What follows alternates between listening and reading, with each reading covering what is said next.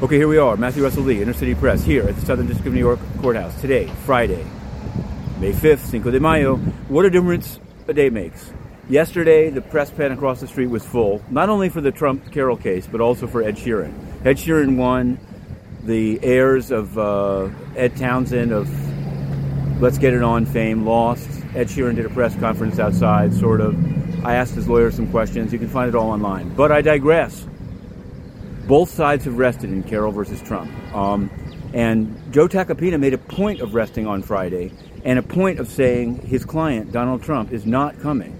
Ironically, at the very same time, Trump was on a golf course in the British Isles, as uh, Judge Kaplan puts it, uh, saying that he might come, that he's going to come, um, that it's an outrage, that it's a hoax. And so Judge Kaplan, and people have read different things into it, said, Mr. Tacopina, I hear what you're saying.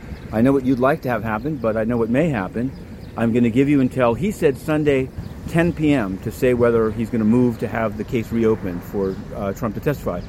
Um, wanted it to be 10 a.m. I, I, would say, just objectively listening to it, Tacopina does not want to testify or wanted to close the door or who knows. Uh, so I'm going to be watching very closely uh, Sunday at 5 p.m. There's another issue in the case, which is that yesterday in writing, Inner City Press filed and copied the other sides and everything to get not only the motions that have been sealed, Kaplan says he'll release them, but only after a verdict, but also the exhibits. And Roberta Kaplan, the lawyer for Jean Carroll, said that she doesn't oppose it. So where are the exhibits? Today's Friday, we still don't have them. Their response is due sometime Saturday. We're going to probably have to do a reply Sunday. Watch this space. Um, what more can we say? There's, there are other cases here that we're going to be catching up on today, I'm glad to say.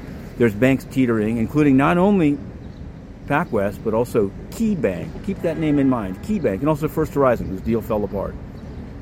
But I have to turn to the UN to the misuse of taxpayers, global taxpayers' money. Uh, the Deputy Secretary General Amina J. Mohammed insulted Kenya and said that Ruto is ruthless and she doesn't trust him.